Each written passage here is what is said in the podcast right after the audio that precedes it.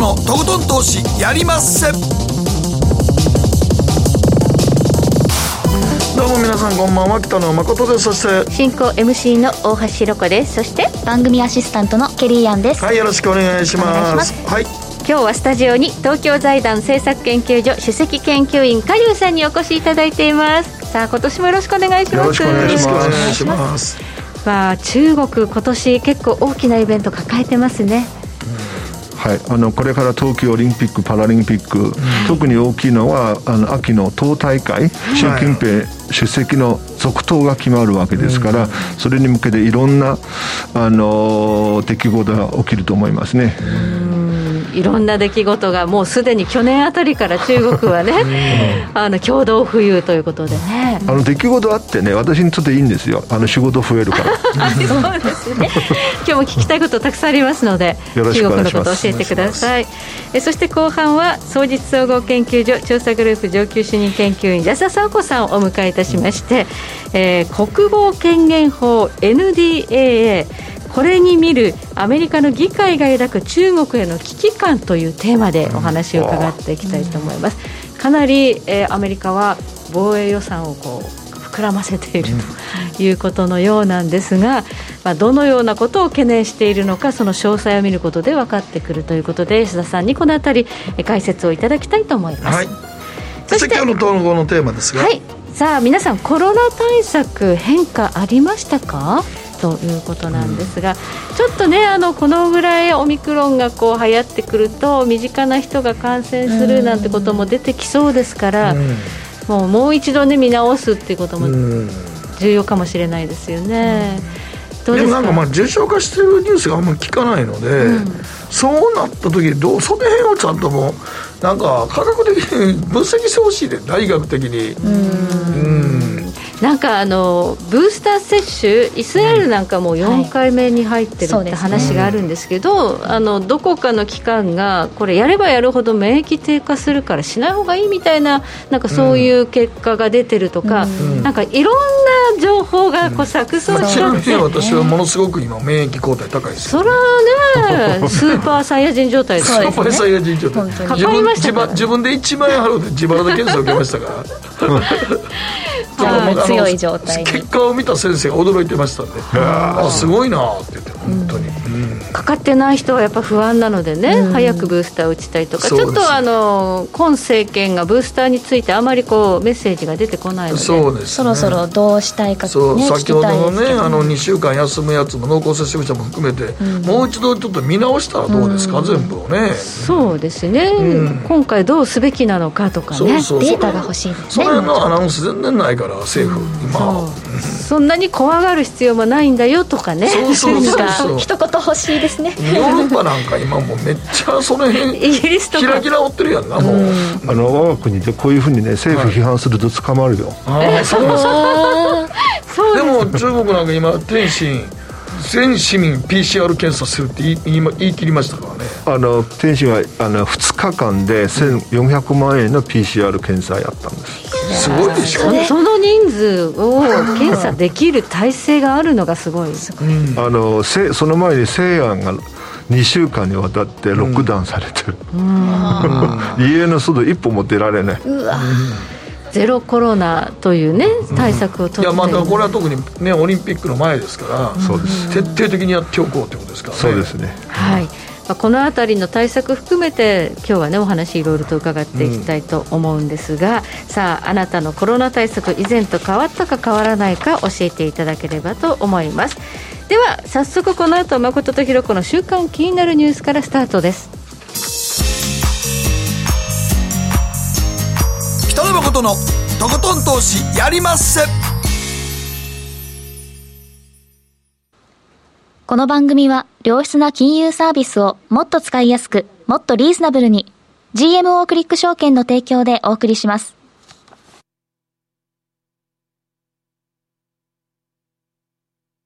さてここからは誠とひろこの週刊気になるニュースです。今日一日のマーケットデータに加えまして、このいっしゅうかんに行ったえー、起こった国内外の気になる政治経済ニューストピックなどをピックアップしてまいります。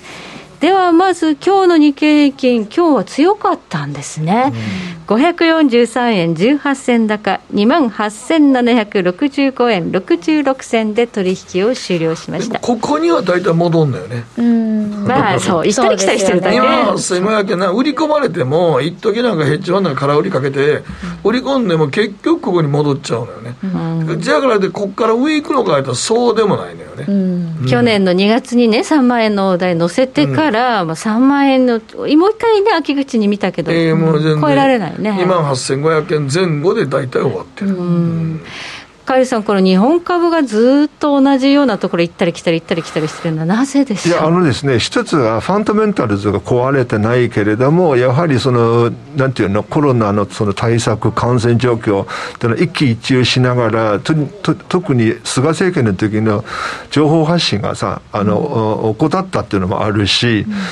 うん、だからあの落ち着けばですよ、多分あの、えー、岸田政権になって、僕この間パーティーで会ったんですけれども、はい、うーん岸田さんの話はね分かりやすいので、あの今年相場は多分さんまんえん超えると思うね。あ、本当ですか、うんうん、日本株に期待する人はあまりこういなくなってきたなっていう印象なんですが、大丈夫ですか。この番組だから期待しないとそうですね、あの日経平均もそうなんですけど、マザーズの、ね、新興市場がダメなんですよね。ああそうなんですよね、まあ、昨日今日と戻りましたけど、うん、ちょっとやっぱかなりの低水準になっちゃったんですよね、うんうん、個人投資家がだいぶマザーズは下がってくると信用で買って、うん、やられて買ってやられての繰り返しなので、うんうん、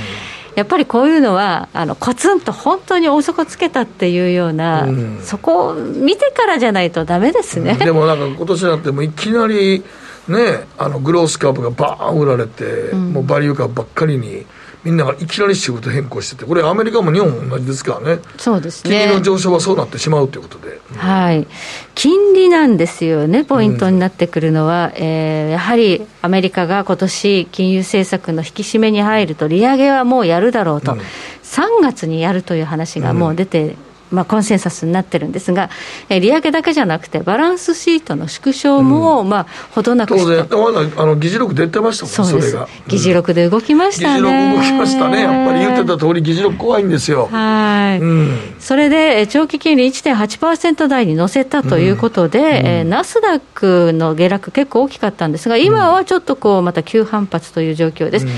この金利と株の関係をどのようにカーリーさんご覧になりますか。あのですね、今の日本のこの金融政策の取り方、とりわけ日銀の黒田総裁になってからやはり、えー、官邸との関係やっぱりいろいろ指摘されてるよね、うんうん、だから今はいいんだけれども、その出口政策をいつ取られるかっていうのはやっぱり正直に言うと今ちょっとやや異常な感じは、行き過ぎた金融緩和というか、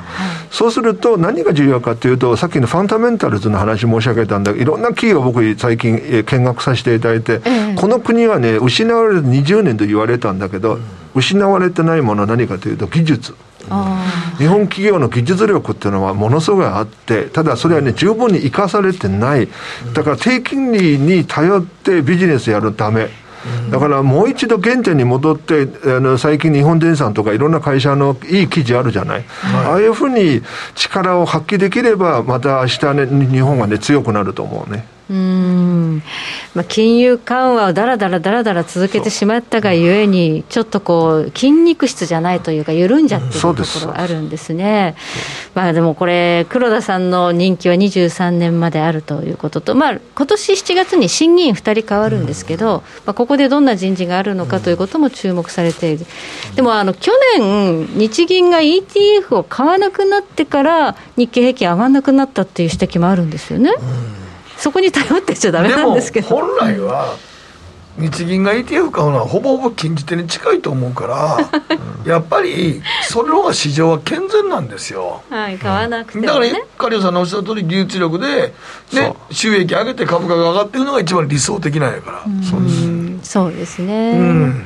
まあ、世界がまあインフレが顕著になってくる中、うん、まあ、日本のインフレがどうなってくるか、うん、しがつになると携帯電話の分がなくなるから結構インフレの数字が上がるって言われてますね。あの物価を見るときにちょっと気をつけなきゃいけないのは、うんはい、今ほらあのエネルギーがねものすごい上昇してるじゃない、石油だとかなんとかで、はいはい、でコアの部分っていうのはどうなのかを見なきゃいけない。日本は基本的に物価は安定しているんですよ、うん、安定してればいいわけだから。あとは例えばトヨタがですね世界一 の, そのアメリカで、うん、ジーエム を超えたのかな、うん、だからああいうことを見れば日本 の, その本来の力強さっていうのは、はい、もっと買ってあげなきゃいけないと思うね。そうですね、うん、販売台数ということでね、うん、結構売れてるということなんですが、うん、ただ自動車関連銘柄最近少しね上がり始めましたけどだいぶ安いですよね。まあね、なんかこう日本株市場にこう資金がこう戻ってこないっていう、うん、ここの元気のなさっていう特にあの外国人投資家がね、うん、日本に来るように、うんうん、そのいろんな意味で日本のその市場開放はね、うん、どんどんどんどんやっていただきたいんですよ。規制緩和規制緩和それから手続きだとか、うんうん、だから ね, ね日本の手続きめんどくさいんだよ。いまだに反抗さなきゃダメだからねあもうそこからなんですね確かにねディーエックス とか言いながら反抗まだねなくなってないらしいですし、そうそう提出しなきゃいけないものも多いというふうに聞きます、ね、銀行だってまだ通帳使ってるしさあそうです、ね、諸外国はもう通帳なしサインいっぽんだから今ハンコなきゃダメだとか通帳とかまあね、まあ、日本の場合税務署が個人個人の人らに通帳提出しろって言いますからね、うん、あまだまだ言うもんなだから通帳のそうコピーとか通帳ね持ってきてくださいって言われるんですよ、ね、アナログ的な考えをやめた方がいいと思いますね。役所の方から書いていただきたいということですがね。税務署からまだコピーしてくれ言われるも通帳、はい、こういうところを変えていかないとやっぱちょっとグローバルスタンダードには資金が入ってこないかもしれないですね。そうです、はいはい、ありがとうございます。ではここでケリーが気になったニュースのピックアップです。はい、私の気になるニュースは賞味期限の長さで価格変動、食品ロス削減へ実証実験というニュースなんですが、これは、えー、大手スーパーのイトーヨーカドーが経済産業省などと協力してまずは東京の墨田区の店舗で今日じゅうににちから行います行いました。デザートだったり、うん、パンだったり豆腐などじゅうろくの商品を対象にしているんですけど、賞味期限が近づいた商品の販売価格を段階的に下げていく仕組みを、えーはい、取り入れるってことなんですけど、いいことですね。ですよね、うん、日本ってものすごい食品ロスの多い国やから、うん、言いますねそうコンビニとかね便利ですけど、ね、やっぱりねだから結局あれ食品ロスって期限賞味期限短くなったやつを買い取って、うん、またそれを販売するスーパーがあるんですけど、うん、でも正直言うと賞味期限ってかなりそれでも短くしてるんですよ企業自体が、うん、もうだから限界までいってるわけじゃないから、うん、だからほんまはいいんですよ。そうですね。でもあれルールがあってスーパーとか、うん、でも結局でもそれは消費者が賢くならないとあかんのですよ、うん、本当に、うんうんうん、でここで賢くなれると思うんですよね、うん、あのよん段階でこう商品の値段が下がっていくんですけど、うんうんえー、例えば、まあ、私は一人暮らしで、まあ、この豆腐今日明日で食べきれるなって思ったら、うん、もちろん安いものを選んだ方がいいですし、うん家庭だったら牛乳は絶対消費が早いって分かるんだったら、うん、奥の方から取るより安くなったよん段階目のシールのついたものを買った方が絶対いいですよね。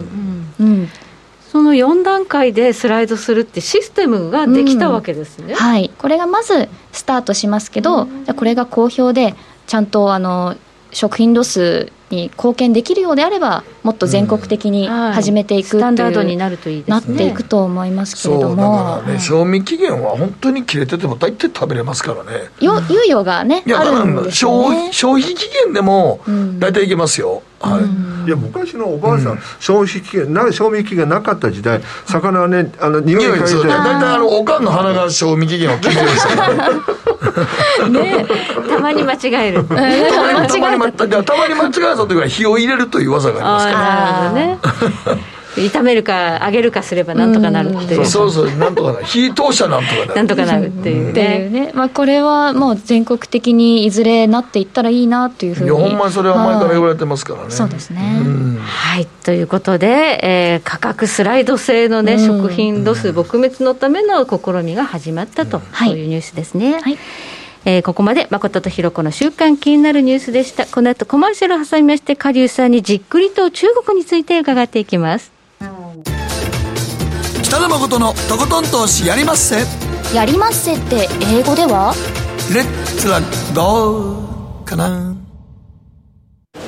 君は周りが見えてない。また怒られちゃったよ。あ、部長の前歯にノリ。大学生のノリはもう通用したいぞ。はい、ノリをどうにかしないとまずいですよね。部長、歯にノリついてますよ。もっと楽しく、もっと自由に ジーエム をクリック証券。ねえ先生、好きってじゅっかい言って。それじゅっかいクイズでしょ。いいから。じゃあ、好き好き好き好き好き好き好き好き好き好き。僕も先生好き。え、もう思わず笑みがこぼれる。株式 エフエックス は ジーエム をクリック証券。いらっしゃい、ご注文どうぞ。うんと大盛りラーメンにトッピングでチャーシュー、コーン、メンマ、海苔、それに味玉、白髪ネギで、あー、バターとワカメも全部のせい一丁。シンプルにわかりやすく。株式 エフエックス は ジーエム をクリック証券。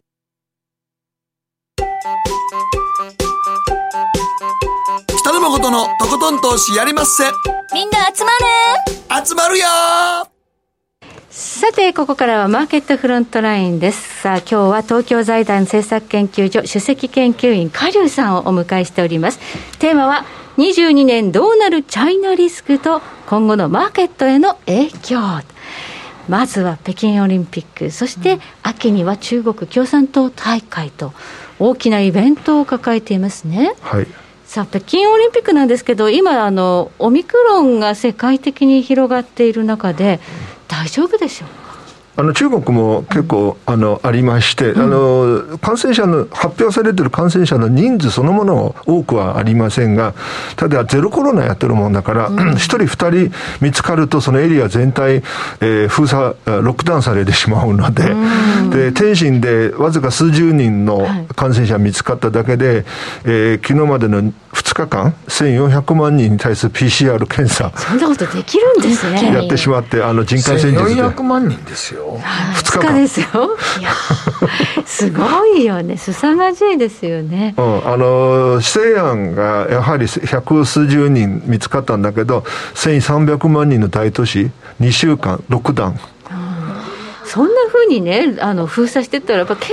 済のダメージ大きいですよね。ものすごく大きいと思います。うん、ものすごく大きいと思う。ただやはりゼロコロナあのやろうと、えー、共産党が決めたもんだから、これで方針転換できないし、でもあの多分今年、えー、去年の経済成長率まだ発表されてないんだけど、かなり予想、予想よりは低いと思いますが、今年は、えー、もっともっと厳しいじゃないかというふうに思いますね。うん、なんか ごパーセント が目標ということで考えると、もっと、うん、もっと低くなります。うん、そうですね。オリンピックあったら普通であればね盛り上がるはずなんですけど、うんうん、オリンピックがゆえに厳しく経済封鎖をやってしまう。今北京空港みっつのターミナルあるけど、うん、いっぽんの最大のターミナルが今外あのオリンピック専用パラリンピック専用の、えー、中国国内の観光客一切利用できないで、えー、あと隣天津見つかったので、だからあの鉄道も全部止められちゃったわけです。えー、だからあのコストをね気にせず無視してあのゼロコロナやってるもんだから、多分統計は分かりませんよ。でも実態は相当厳しいと思います。徹底的に入れないし、うん、出さないしっていうふうにやるわけですね。そうです。じゃあオリンピックは、まあ、とりあえずは成功に向けて今走ってると、うんいうことで、まあ、何をもってその成功したというかあの分かりませんけれども、えー、一応はその競技そのものが最後まで順調に進めてこうやられると思いますけれども、ただオリンピックで一過性だからいあの終わ、終われば終わるわけですけれども、問題なのはその後の影響なんですね。経済が、うん、あの成長率が下がっただ下げるだけじゃなくて、はい、もう一つがね、こうロックダウンする鉄道などを止めるわけですから、中小企業は倒産する。すでにもう倒産してるところも、ね、そうそうそう、そうすると中小企業をたくさん倒産すると次は失業率が上がる、はい、でにばんめがね、不思議なことに今原油高ですよね、はい、中国のインフレが統計以上に上がってるわけです。インフレ率がね、はい、でインフレ率と失業率同時に上がるとですね、金融当局はね政策を取れないんです。普通は景気が悪いとデフレになるんですけどね。だからあの我々経済学ではフィリップス曲線といって、はい、だから同時に上がると政策取りにくいので、はい、だからさっきおっしゃった秋の党大会で習近平国家主席が続投が決まるはずですけれども、うん、かなり空気としては怪しい、微妙になってくるわけです。じゃあ経済対策どのように舵取りするかというところ今年最大のテーマになってきますね。あのだから中国の政策当局はこの番組聞いてほしいんだけれどもや, やっぱりねあの総合的に対処してやっぱゼロコロナまずやめるべきだと思いますね。はい、ゼロコロナやってると経済のダメージもうね、特に今さっき皆さん前段でおっしゃったそのオミクロン、はい、これはねあの感染力はものすごく強いじゃない、えー、ゼロコロナとかロックダウンとかこれはね効かないので、うん、ですからあの中国全土であのものすごく広がると思いますので、うん、これ全部封鎖してじゅうよんおくの人間を家に閉じ込むなんてそれはちょっと考えにそれはでも一党独裁しかできないですよね、うん、一党独裁もでもやったら限界超えたらみんな立ち上がって革命起きるじゃないかと思う起きません起きません絶対。でもほんまそれは一党独裁の中国共産党しかできないですよ。日本でそれでまずできないですから。まあね、うんうん、そうですね。まあ、あの中国経済がこう疲弊するというのがちょっとね心配なところではあるんですが、そんな中あの地政学リスクを心配する声が世界的にね高まっているんですね。台湾の問題っていうのはどのようにご覧になってますか。あの多分世界地図を広げて、うん、あの見るとどこが一番ホットなのかというと台湾海峡だと思います。なぜかというとあの習近平国家主席がですね断るたびに我々は台湾を統一する言うてますもんね。そう、うん、でアメリカも心配してるのが武力行使されるじゃないかと、うん、でもあのある出来事があってはい、僕はあの中国と台湾のあ中国とアメリカのですね、えー、軍事的な対立がですね少し和らいだ感じがしていて、要は中国は多分ね台湾を攻撃できない、うん、でなぜかというと、うん、去年のじゅうがつふつかにですね、うんあのえー、アメリカの、えー、原子力潜水艦南シナ海であの何かに衝突して怪我をして、はいえー、急遽あの 帰, あの帰国しせざるを得なかったんです、はいはい、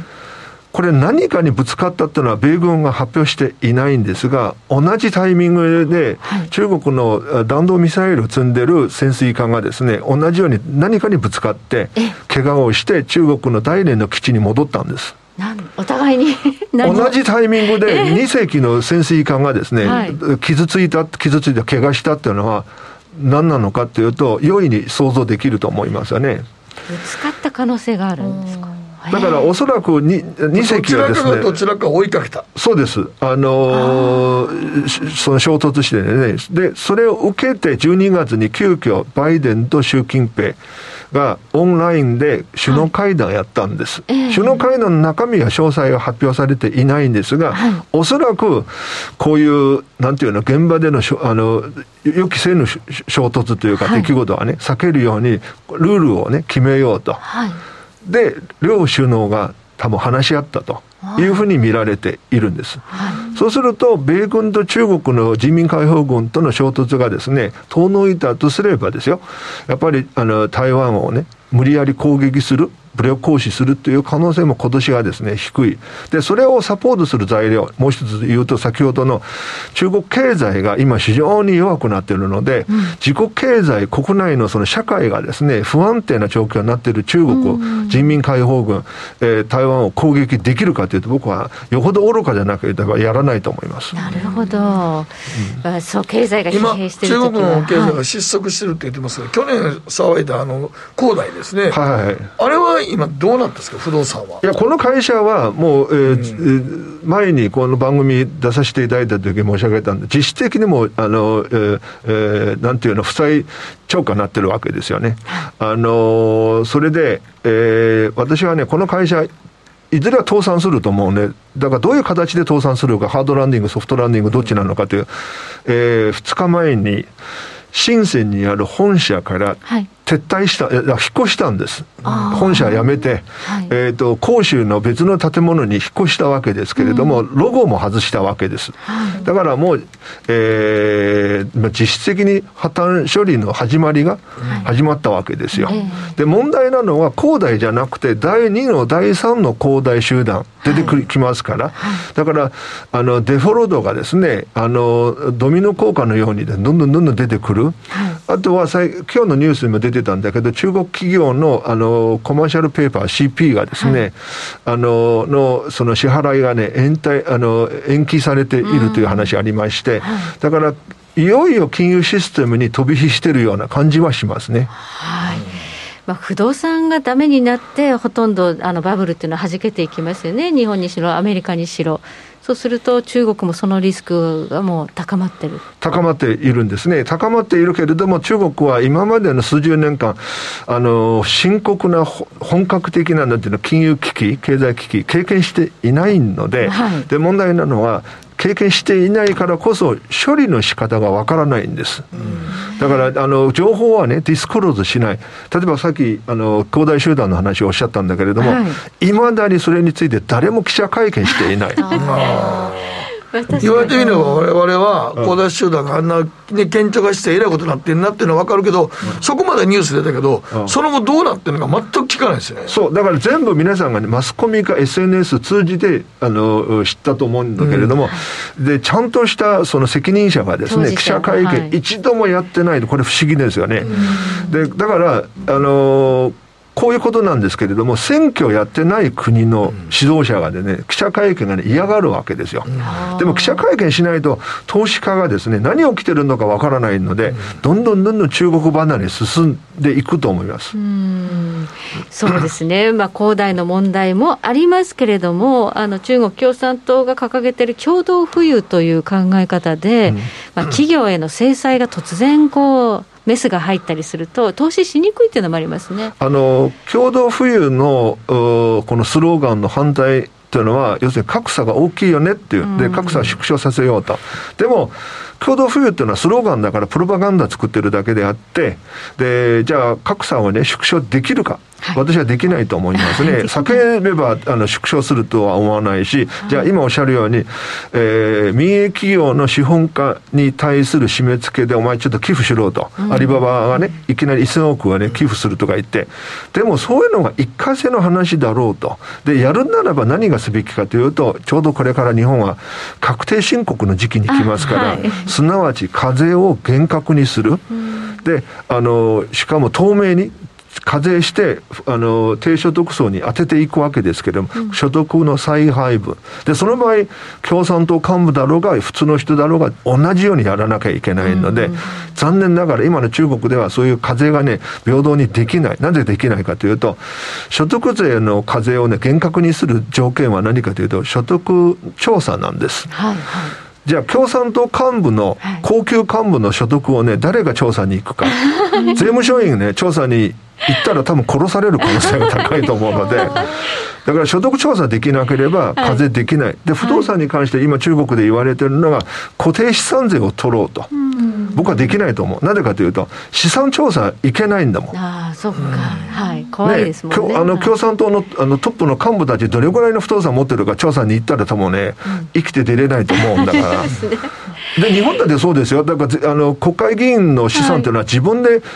あれ公表しなきゃいけないんでしょ、うん、で野党がわわわ言うしマスコミ皆さんやっぱ、うん、あの追及するのでそれから税務署動くわけでしょ、うん、で中国はそんなマスコミが何も言えないわけですから、うん、国会で実質的存在機能してないのでですから共同富裕にはならないっていうのは私の結論です。うん、あれデジタル人民元にしたらどうなんですか。デジタル人民元はですね中国はあのー、一つ世界において最もリードしている分野なんですけれども、うん、すなわちあのー、中国は人民元という自国通貨をですね国際化を狙ってるわけですけれども、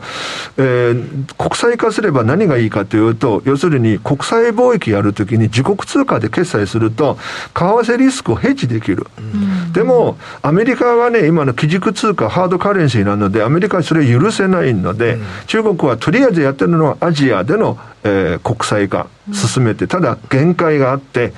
今度デ、デジタル人民元がですね、実現すれば、一気にあの人民元の国際化が進む可能性が出てきます。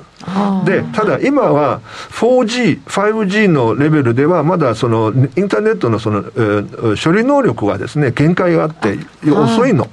だから次の シックスジー 出てくるのを待って、うん、一気にデジタル化していくんですけれども、はい、もう少し時間がかかります。はい。じゃあ、あれだけの人口の決済をこの フォージー ではとてもじゃないけど処理できないんですね。そうです。あの今でビットコインだってやっぱあの処理処理能力は限られているわけでしょ。ね、あとはやっぱブロックチェーンという技術のイノベーションがですね、うん、もう少し多分待たなきゃいけない。今のブロックチェーンの技術まだ中途半端なので、だからいろんな技術面のイノベーションを待ってさらに シックスジー というネットワークがですね出てくるようになれば世の中変わり変わる。でそうすると人民元が一気に進んでいくわけですが、はい、最後に試されるのは中国の人民元がですね海外に出ていくかどうか出ていけるかどうか。ドルがかつてあの国際化したときに双子の赤字、はい、あの財政赤字と貿易赤字それから国際収支の赤字があってどんどんどんどんドルが中南米アジアあのアメリカヨーロッパなどえ出ていったわけでしょ、はい、それでドルの国際化が実現したわけですが中国はですね人民元を外に出す勇気があるかどうか多分問われると思います。赤字になるということがむしろその国際通貨としての重要なテーマなんですね。自国通貨を輸出するんです。はあはあ、物を買って輸入する代わりに自国通貨を輸出するんです。世界に、はい、そういう戦略を持ってるかどうか勇気があるかどうか問われると思います。日本が ケーケー の時でも日本それできなかったですからね。日本は円の国際化進めようとしたんだけれども、はい、円, 円がね外に出ていくのがやっぱ嫌ってたんですね。うんまあ、ずっと円高の歴史ですよね。そうです。日本は、はい。まあ、さあそうするとマイノリティ通貨に終わる。日本にずっと貿易黒字だったから。うん。うんまあ、これからねちょっとどんどん今円安になって外に出ていっているようですけど、まあでも。人民元もそうできるかどうかあの中国 の, あの産業構造、うん、経済構造基本的に日本とよく似ているんです、うん、あの輸出進行してるから、はい、そうするとこのままこのままいくとあの 元, 元の国際化ありえないんです、うん、今おっしゃるようにあの貿易の黒字を、ね、赤字にしてそれで対外に対して払っていくわけですけれども、うん、そういうふうに切り替えていく勇気があるかどうかなんでねはい、まあ、ドルはそれで基軸通貨たる地位をずっとまあ守ってるわけですね。だから基軸通貨をキープする場合は、うん、当然、はい、あの自国、自国の金融政策を取るときに海外のいろんなあの南米などの国の経済状況も考えなきゃいけない、うん、そういうデメリットはある反面ただ所詮あの通貨を印刷して輸出するもんだからメリットもものすごく大きいわけです。そうですね、うん、だからアメリカの金融政策の転換が世界に影響を及ぼすっていうのはそういうことですよね、うん、ドル持ってる人がたくさんいるってことですもんね。でその中にはあの、うん、北朝鮮みたいに偽物のドルも作ったりする国もあるんです、はい、いやそれもデメリットの一つなんだよね、うん、さあ人民元がそういった意味での国際化が、まあ、可能かどうかということはまずは決済通貨として今広めているところなんですねシェアを、うん、そうですね最後までだからあえて申し上げるとすれば自国通貨国際化していくっていうのは 何, 何を意味するかというと、えー、この国そのものがですね外国から見ると信用されるかどうかにかかるんですよ、うんはい、信任を得るのが前提なんです、はい、あの信頼されない国の通貨誰も持とうとしないわけですから、うん、私はそういう意味では今の中国はですね通貨の国際化を進める前にはまず例えば金融市場の開放と自由化それからあの国際ルールにね、えー、合わせてもう一回あの市場経済をね改革しなきゃいけない、うん、そうじゃなければ信用されなければ結局円に変えた持ちになります。はいということでこの共同富裕のスローガンを掲げている習近平政権、はいまあ、秋の、ね、共産党大会でもう一回多分再任されてさんきめいくんでしょうけれどもでもやりたいのは、ね、毛沢東時代なんですかねあのいや今の習近平政権の指導部のほぼ全員がですね毛沢東時代の、えー元紅衛兵の人たちなんです。この人たちはね権力に崇拝する気持ちはものすごく強い、何でも、ね、コントロールしたいわけですけれども、はい、でもこれまでの成長を実現できたのが自由化のおかげなんですよ、えー、コントロールすればするほどこの経済の力がですね失うわけです、はい、例えばアリババという会社がいろんな問題はあるんだけれど、でもやはり経済を、ね、引っ張ってる、引っ張ってくれたわけですよ。そうですね。うんうんうん。でそれを、ね、とあの統制するとか締め付けるっていうのは、そうするとみんな逃げちゃうわけですよ、うん。で中国の、えー、経営者たちが、ね、創業したのが一番、えー、多いのいつかというとせんきゅうひゃくきゅうじゅうねんだい、はいはい、最近は、ね、ほとんど創業されません。なぜかというと Google が使えない。ああ中国国内では使えない、ね、情報が入らないでどうやってその創業するのかっていうの、えーうんはい、だから若いエリートの学生たちはみんな海外行きたがるわけです、はい、だからこれはね全部言ってることとやってることは逆のことやってるわけだから難しいと思うね。はい、その、まあ、矛盾をどう是正していくのかということが非常に重要だということですね。そう、だからこの番組北京で聞かあの聞こえるようにしてそうすると北京で聞こえるとカリオさんが危なくなるんですか。近くで祖国に貢献するよ。はい、ここまでカリオさんにお話を伺いました。どうもありがとうございました。ありがとうございました。北野誠のとことん投資やりまっせ。みんな集まれ。行かしていただきます。 ジーエムオー クリック証券はおかげさまでファイナンスマグネイト社の調査においてにせんにじゅうねん エフエックス 取引高世界だいいちいを獲得、多くのお客様にご利用いただいております。 ジーエムオー クリック証券は安い取引コストが魅力であることはもちろん、パソコンからスマートフォンまで使いやすい取引ツールも人気、またサポート体制も充実しています。エフエックス 取引なら取引高世界ナンバーワンの ジーエムオー クリック証券。選ばれ続けているその理由をぜひ実感してください。ジーエムオー クリック証券株式会社は関東財務局長金賞だいななじゅうななごうの金融商品取引業者です。当社取扱いの金融商品の取引にあたっては価格変動などの理由により投資元本を超える損失が発生することがあります。お取引をする際は当社のホームページや契約締結前交付書面にて手数料などの諸経費及びリスクについて十分ご確認ください。北野誠のとことん投資やりまっせ。もう寝る暇ないわ。なのに肌ツヤツヤツヤツヤツヤツヤ。マーケットのリアルってことで今日は調査グループ上級主任研究員安田佐和子さんです。こんばんは。こんばんは。よろしくお願いします。はい、今日のテーマは国防権限法 エヌディーエーエー に見るアメリカの議会が抱く中国への危機感。お、今度はアメリカから見てる中国ですね。はい。うんはい、この国防権限法というのは、はい。国防権限法とは何ですか、まあ、国防受権法とも言ったりしますけれども、はい、あのそもそもその国防予算というのは国防総省、まあ、ペンタゴンへの予算だったりですとか、うんはいはいはい、あとその原子力、まあ、原子力プログラムというところでなると、うん、国防総省じゃなくってエネルギー省になってくるんで、うんまあ、そこの予算の割り当てが必要だったりですとか、あと海外駐留費とか、うん、それからその他の連邦政府機関なんかの予算が出てくるんですけど、こういったものの大枠を議会で決めましょうっていうのが国防権限法に当たります。うんということで、これはせんきゅうひゃくろくじゅういちねんから成立してまして、今年でろくじゅういっかい連続で通っているという話になります。うん、なるほど、はいはい、今日はこれがテーマになってくるんですけれども、はいまあ、ここが今そのろくじゅういっかい連続で通ってなんか膨らんでいってるってことなんですね。どんどんだから国防予算の大枠が増えてるわけですね。はい、増えているような状況にはなってるんですけども、うん、その前にちょっとこのなぜ増えてるかという前提としてのリスクの話をさせていただきますけれども、うんうんはい、あのいちがつに入ってすぐ出てくるあのいわゆるリスクですよね、うん、ユーラシアグループという地政学調査を行っているところが、まあ、重大リスク出しますけれども、重大リスク見てみますと、はい、あの中国の項目ってふたつ入ってくるんですよね、うんはい、ひとつはあの中国によるゼロコロナの失敗、まあ、これによって供給制約が発生してしまって世界的な混乱が起こると、うんまあ、世界の工場の中国がそうなってしまったらということでだいいちばんに挙げられてるんですけれども、うん、もう一つはその中国の国内政治で、まあ、カリオさんもおっしゃってましたけれども、えー、習政権の統制強化によって、まあ、景気減速が深刻化するということですよね、うん、でも見てください、あの中国による台湾の侵攻リスクって入ってないですよね。お心配してますよね。入ってないんですよ。これ エヌエイチケー の, あの日曜日のくじにね、はい、台湾にあ、はい、あの中国がもし侵攻したらという想定を、はい、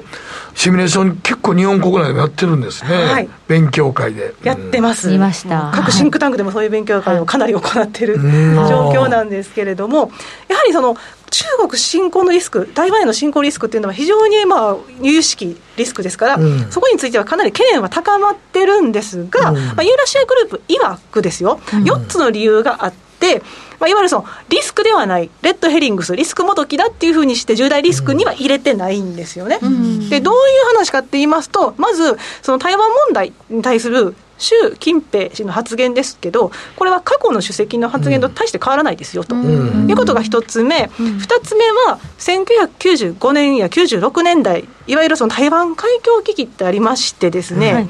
あの台湾近海にその近距離弾道ミサイルの発射実験とか行ってたんですけど、うん、そういった大々的な軍事展開は行ってないですね、うん、という話があります、うん、はい、でみっつめはその台湾海峡をめぐるアメリカと中国の対立って言われてますけども、アメリカは基本的に一つの中国っていう政策を維持してるじゃないですか、だから現状維持してるんで、まあ、そんなに対立は起こらないでしょうっていうことがみっつめ、よっつめはいやいや中国にとっても台湾侵攻はリスクですよっていう話がありまして、まあ、軍事的にもしかすると敗北するんじゃないかとか、あとはその壊滅的な経済制裁をされてしまって、まさしくカリュウさんがおっしゃってたように中国の景気減速が深刻化する中でこういうことが起こるとなるとさんきめを狙う習さんにとってはマイナスじゃないですか、うん、まあ、そういう理由で、まあ、リスクじゃないでしょうという判断を下してるんですよね。少なくとも今年はなさそうと、今年はない、はい、うん、という話になってます、はい、ということでさりはさりとてアメリカ議会はやはりその中国に対する脅威というのは非常に重く受け止めているということで、はい、その国防予算にも現れています、はい、というのが今日のテーマなんですけど、うん、いくらでしたかっていう話なんですが、にせんにじゅうにねん会計年度、アメリカの場合はにせんにじゅういちねんのじゅうがつからにじゅうにねんのくがつ末までになれるんですね、うん、でこちらの、えー、予算なんですけども、今回は前年度比で ごパーセント のプラスなんですよ、はい、でよんまいめのチャート見ていただきますと、はい、オレンジが前年比で右軸なんですが、えーと、トランプ政権が入ってすぐに、まあ、きゅうパーセント 超える伸びを示してますけど、うん、そこからちょっと前年比では縮んでたんですよね、伸びがじゅうきゅう、ですけど、にじゅう、はいはい、今回 ごパーセント でキュッと上がりましたと、はい、まあ、にせんにじゅういちねんがコロナの影響でやっぱり鈍化したのもあるんですけども、うん、この増えた理由がやっぱり対中戦略なんですよね、はい、はい、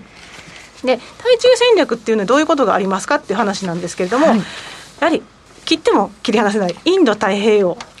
ですよね、はい、日本もしっかり入ってます、入ってます。でここなんですけど、ここの予算としてその太平洋抑止イニシアチブというのがありまして、うん、去年からかな、えー、始まってるんですけど、これがですねななじゅういちおくドル割り当てられました、うん、でななじゅういちおくドル、まあ結構のお金だなと思うんですけど、なんとこれ前年度に比べるとさんばい増えてるんです、うん、さんばいなんです、はい、うんでさんばい増えてるのもすごいんですけど、そもそもバイデン大統領が就任間もなく発表した予算教書、うん、でここで提示した額もにじゅうおくドル上回ってるんですよね、うん、でお話ししたようにこれ議会が決めるんで、下院と上院が可決させたもので通っていくんで、やっぱり議会が対中への警戒度を強めているってことがこれで分かります。大統領というよりアメリカ議会の方がってことですね、はい、はい、でえー、とどういうことが盛り込まれたかといいますと、アメリカ海軍主導の環太平洋合同演習、リムパックなんて言いますが、これにやっぱり台湾を招待すべきだっていうことを提言してたりですとか、うん、あとはその台湾につきましては中国がその領有権をめぐって規制事実化しようとしているって言われますよね、うんうん、まあ、いわゆるその直接的に軍事行動を展開するんじゃなくて、例えばその防空圏に戦闘機を何回も、はい、毎日ね、毎日倒したりとか、はいはいはい、あれ予算に入ってますからね。そうなんですよね国家予算にあの尖閣行くの金も全部国家予算年間通して、はい、はい、こんだけ言っておきましょうっていうの予算消化で毎日消化っていう年度末やしとかそんなことはないでしょういや、まあ、でもそれに近い状態でやってますからね、うん、はい、はい、まあ、こういった、ね、いわゆるグレーゾーン戦略、こういったところをしっかり止めましょうっていうのが政策として盛り込まれてたりですとか、うん、あとその台湾が持ってる防衛能力ってなりますと、やはりその、まあ、国土もありますし人口もありますしというところで、どうしても、まあ、中国に比べると規模は少なく小さくなってしまうというところで、そういったところを支援しましょうという話ですね。すでにあの武器売却なんてしていますけれども、そういったところを引き続き続けましょうという話です。あとはそのインド太平洋地域の海洋状況把握の認識、つまりだからあの要は台湾海峡であったりですとか、うん、それこそね尖閣のところだったりですとか、領有権をちゃんと把握してそれを多国間で守りましょうねってことですよね、はい、もちろんこれは中国憲政というところでそういったところが盛り込まれましたという話です、うん、あと直接中国に対してもこういったことをしましょうという提言なんかが盛り込まれてまして、はい、まあ、最初に目立ってきたのがいわゆるバイデン政権といえば人権というところも入ってくるんで、新疆ウイグル自治区、はいで、生産されるものについては調達禁止になりました。で、国防総省は調達禁止にしますという話ですね、うん、まあ、当然といえば当然ですけどね、すで、うん、に民間でも行われてね、日本でもユニクロなんかが問題になりましたけどね、うん、はい、でそういったところを入れてきたりですとか、あとはその先ほどちょっと出てきましたけども、台湾の自衛防衛力っていうのを強化するのに手伝いましょうって話ですね、はい、といったところが盛り込まれたりですとか、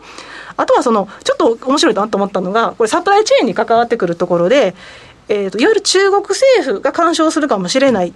一定のプリント基盤、うん、あの半導体とかの基盤の、はい、部分ですね、はい、ああいったところに対して、えー、取得制限を強化しましょうということですね。そこも情報抜かれるかもしれないから、ね、そうですね、うん、そういうことです。あー、データ抜かれるかもしれんからここまでやるねんね、はい、うん、徹底するという話ですね、うん、はい、あとはあのいわゆる国際金融機関についても、うん、アメリカの代表に対してそのワイヤレス供給網というところで技術を展開している会社っていうのは基本的にはその中国だったりとかロシアだったりとかそういったところではなくて、安全が確立された国の技術にしましょうってことを盛り込んでるんで、これはやっぱり中国牽制、お付き合いをやめましょうということですね、まあ、基本的には ファイブジー のファーウェイ経由に近いものですよね、そうですね、はい、というところが盛り込まれてます、はい、で逆にそういったプロイニシアチブがある中で実はちょっと減額されているのがロシアのウクライナ問題もあるんですけども、えー、欧州抑止イニシアチブに関しては、まあ、よんじゅうおくドル割り当てられてるんですけど、はい、前年度に比べますとよんじゅうごおくドルだったんでごおくドルちょっと減ってるんですよね、うん、どっちかっていうと欧州よりもこっちアジアの方ですかということなんだろうなと思います。で、そのウクライナ侵攻のリスクも言われてますけれども、えー、あのユーラシアグループなんかもそのそういったリスクはないだろうっていう話をしてますし、うん、その他のフィナンシャルタイムズとかも今年はないだろうっていう話をしてまして、うん、そもそもやっぱり米ロってウクライナの問題についても戦略的対話ってやってますよね、うん、ちょっとチャンネルを持って、はい、まあ、こう話をしていますし、あとその欧州抑止イニシアチブのところは減額されてるんですけど、面白いのがですね、あのロシアとドイツといえばあの天然ガス輸送パイプラインのノルドストリームツーあるじゃないですか、うん、はいはい、あれでロシアに対する制裁措置としてこれについてその 制, 制裁発動しようっていう話がありましたよね、うん、あの建設本部だったりですとか、はい、でそういったところの話も最初盛り込もうとしたんですけど、これ止めてるんですよ。だからロシアが嫌がるようなこと、まあ、欧州にも影響があるからってことなんでしょうけど、ここについてはそこまで厳格な措置はちょっと遠慮したんですね。そうです、うん、そういうことですね。あとはアメリカ人によるロシア国債の取得、これも禁止しようって言ってたんですよ、はい、だからそれも今回盛り込まれなかったんですね、はいはい、えロシア国債ってみんなアメリカ人買ってるんですか？いや一応その エルティーシーエム とかにもねロシア関連のデリバティブとか言われましたけどね、はい、でそういうこともあったんですけど今回盛り込まれなかったということで、やはりそのロシアへの脅威というのは指摘されますが、その一方で中国に比べるとまだ比較的、うんうん、まあ緩いんですね、うん、というところがあります、まあ、もちろんウクライナの安全保障支援はさんおくドルになって前年から増えたんですけど、それでもごせんまんドルなんでそれから比べるとというところですね、うん、はい。で今回その予算増えましたけれども、はい、具体的にどういうことするんですかって話なんですが、まあ、いわゆるその戦闘機や艦艇などの最新化だったりですとか、はい、まあ、サイバーの対策費を引き上げたりですとか、はい、研究開発これを上積みしたりということがあります、はい、ちょっと一番下に書いてるんですけど、研究開発が私これ桁間違えたのかなと思うぐらいだったんですけど、はい、ひゃくじゅうななビリオンって書いてあったんですよ、はい、ひゃくじゅうななビリオンってことはせんひゃくななじゅうおくドルじゃないですか、うん、日本円にしてじゅうさんちょうえんぐらいですか、もうすごいね、ちょっと考えられない規模だなと思うんですけど、はいはい、これについてはやっぱりあの超小型電子技術とか重要鉱物の代替を研究するということで、はいはい、大量の大規模な予算をね、うん、投入するわけになるんですけど、まあ、もちろんここに エーアイ とか、はい、量子コンピューティングとかも入ってくるわけですが、うんうん、いかにアメリカが軍事的優位を保つかというところに注力しているか、はい、議会がね、議会が、はい、っていうことが非常によくわかります。うんお金つけますね。お金つけますよね。でもほんまにここまでなんかね、海軍が要求した船のはっ隻上回って、あ、そうなんです。じゅうさん隻にするとかいうとこ見たら、はい、本当に今アメリカはまだ世界第一位の軍事力を誇ろうとしてるわけですね。いや本当そうですよ。うん、このちなみにバージニア級原子力潜水艦をに隻建造するっていうような。うん内容が盛り込まれたんですけど、うん、これ一隻にじゅうななおくドルですからね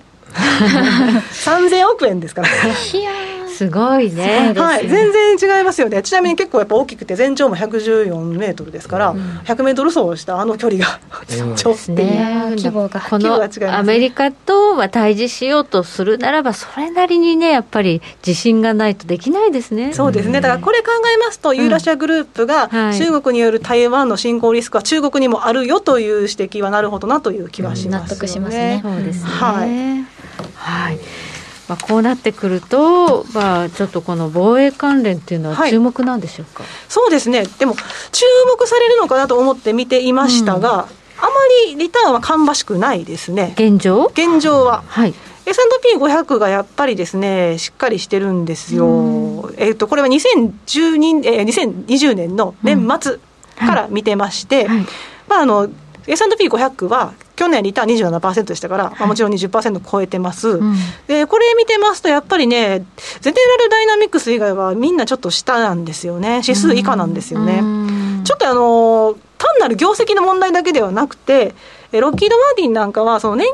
金なんかの支払いの問題だったりしましてちょっとこう業績が多少良くても叩かれるというのはあったんですけど、うん、あとボーイングなんかはどうしてもオミクロン株の影響だったりですとか、うんはい、あとドリームライナーななじゅうはちなのかな、うん、あの出荷停止の問題があったりしたんでこれはもう個別の材料でやっぱり上がりきれないっていうのはあるんですけど、うんうん、あのゼネラルダイナミクスが上がってるのはこれ原子力潜水艦テストか、うん、そういうのを作ってるんですね。でそこで注目されてまして、はいまあ、寝転感もありこれは上昇というところですね。はい、はい、あのオーカスなんかもあったじゃないですか、はい、さんカ国で原子力潜水艦の、うん規定を統一させて協力していきますっていうこともあったんで、うんうんまあ、あのハンティントン・インガールス・インダストリーズもどちらかというとそっち方面なんですけど、うんまあ、ゼネラルダイナミクスが先行されているということになります、うんはいまあ、ここ いち,に 年はあのなコロナコロナということ で, で、ねまあ、こちらにねあまり目が向いてないってとこありますよね、はいうん、やっぱりどうしてもホームバイアスかかってしまうので、うん、消費財に行ってしまったり生活必需品だったりですとか、うんうん、あとはそのヘルスケア製薬とかね、うん、あっちに行っちゃいましたよね。そうだね。やっぱボーイングは防衛関連にも入っている、まあ、空港関連銘柄ですからそうなんですよ、まあ、一番やっぱ売られやすかったですからね、はい、おっしゃる通りです、うん、ただこの銘柄ですねあの特に私買い推奨してるわけでもないんですけれどもうん、あのやっぱり値頃感と言いますかね割高感は エスピーごひゃく に比べればまあ低いですよね当然ながら ね, ね、はい、買われてませんしね、はい、で エスピーごひゃく の場合予想 ピーアール がにじゅういちばいだったかなだと思うんですけど、えっと、他の銘柄この防衛銘柄になってきますとじゅうばい台が並びますし全然ですねあとは、まあまあ、株価がなかなか、ね、上昇しないって部分もあるんですけど、うん、あとはその配当利回りですね、うんえー、エスピーごひゃく の場合ですと いってんに とか いってんさん とかなんですけど、うんえー、最近ロッキードマーティンが にパーセント 超えてたりしてるんで、うんまあ、株価上昇じゃなくて配当でっていう方々にはもしかしたら面白い銘柄にはなるかもしれませんねとまあ、本当に今年は金利上昇でグロースがどうなるかわからないって言われてますの で,、うん そ, うですね、その資金循環的にはこういったところも注目されてくるかもしれないそうですね、うんはいそうやねまあ、先週エミンさんもおっしゃってましたが日本の防衛関連も全然上がってないそうなんです上がってないんですよ。本来なら三菱重工業とかもっと上がってもいいと思うんですけどね、はい、だからまだその本本格的に地政学の脅威というのは織り込んでないということで、うん、もありますよね。ちょっと対岸の火事のような感覚でどうしても、まあ、目の前のオミクロンがさすがにでも、まあ、台湾にね台湾のどっかの周りの島の小さな島に中国軍が上陸したらもうこれはもうえらいことになりますから、ね、それがない限りはそこまでやっぱりリアルな感じはしないですからねやっぱりね、うん、はい、はい今年はちょっとその脅威はまあなさそうだということでもありますね、はいうん、そうですね、うん、はいありがとうございます、はい、えここまで安田佐和子さんに解説いただきました。ありがとうございました。北野誠のとことん投資やりまっせ。みんな集まれ行かしていただきます。占いましたぞ、あなたの未来。え、どんな？あなたは努力次第で大きな成功を収めます。ただし野菜中心の食事と早寝早起き、適度な運動をして健康に注意している。なんだよ、母ちゃんのセリフと一緒じゃん。未来は自分で切り開く。株式 エフエックス は ジーエム をクリック証券。すると川上から、どんぶらこどんぶらこ。どんぶらこって何？桃が流れてくる音だよ。じゃあかぼちゃは？こ、天ぷらこ天ぷらこかな。鳥は？唐揚げこ唐揚げこ。パパおやすみ。置いてかないで。頑張るあなたを応援します。ジーエム をクリック証券。エミさん。どうしたの？僕最近考えてしまうんです。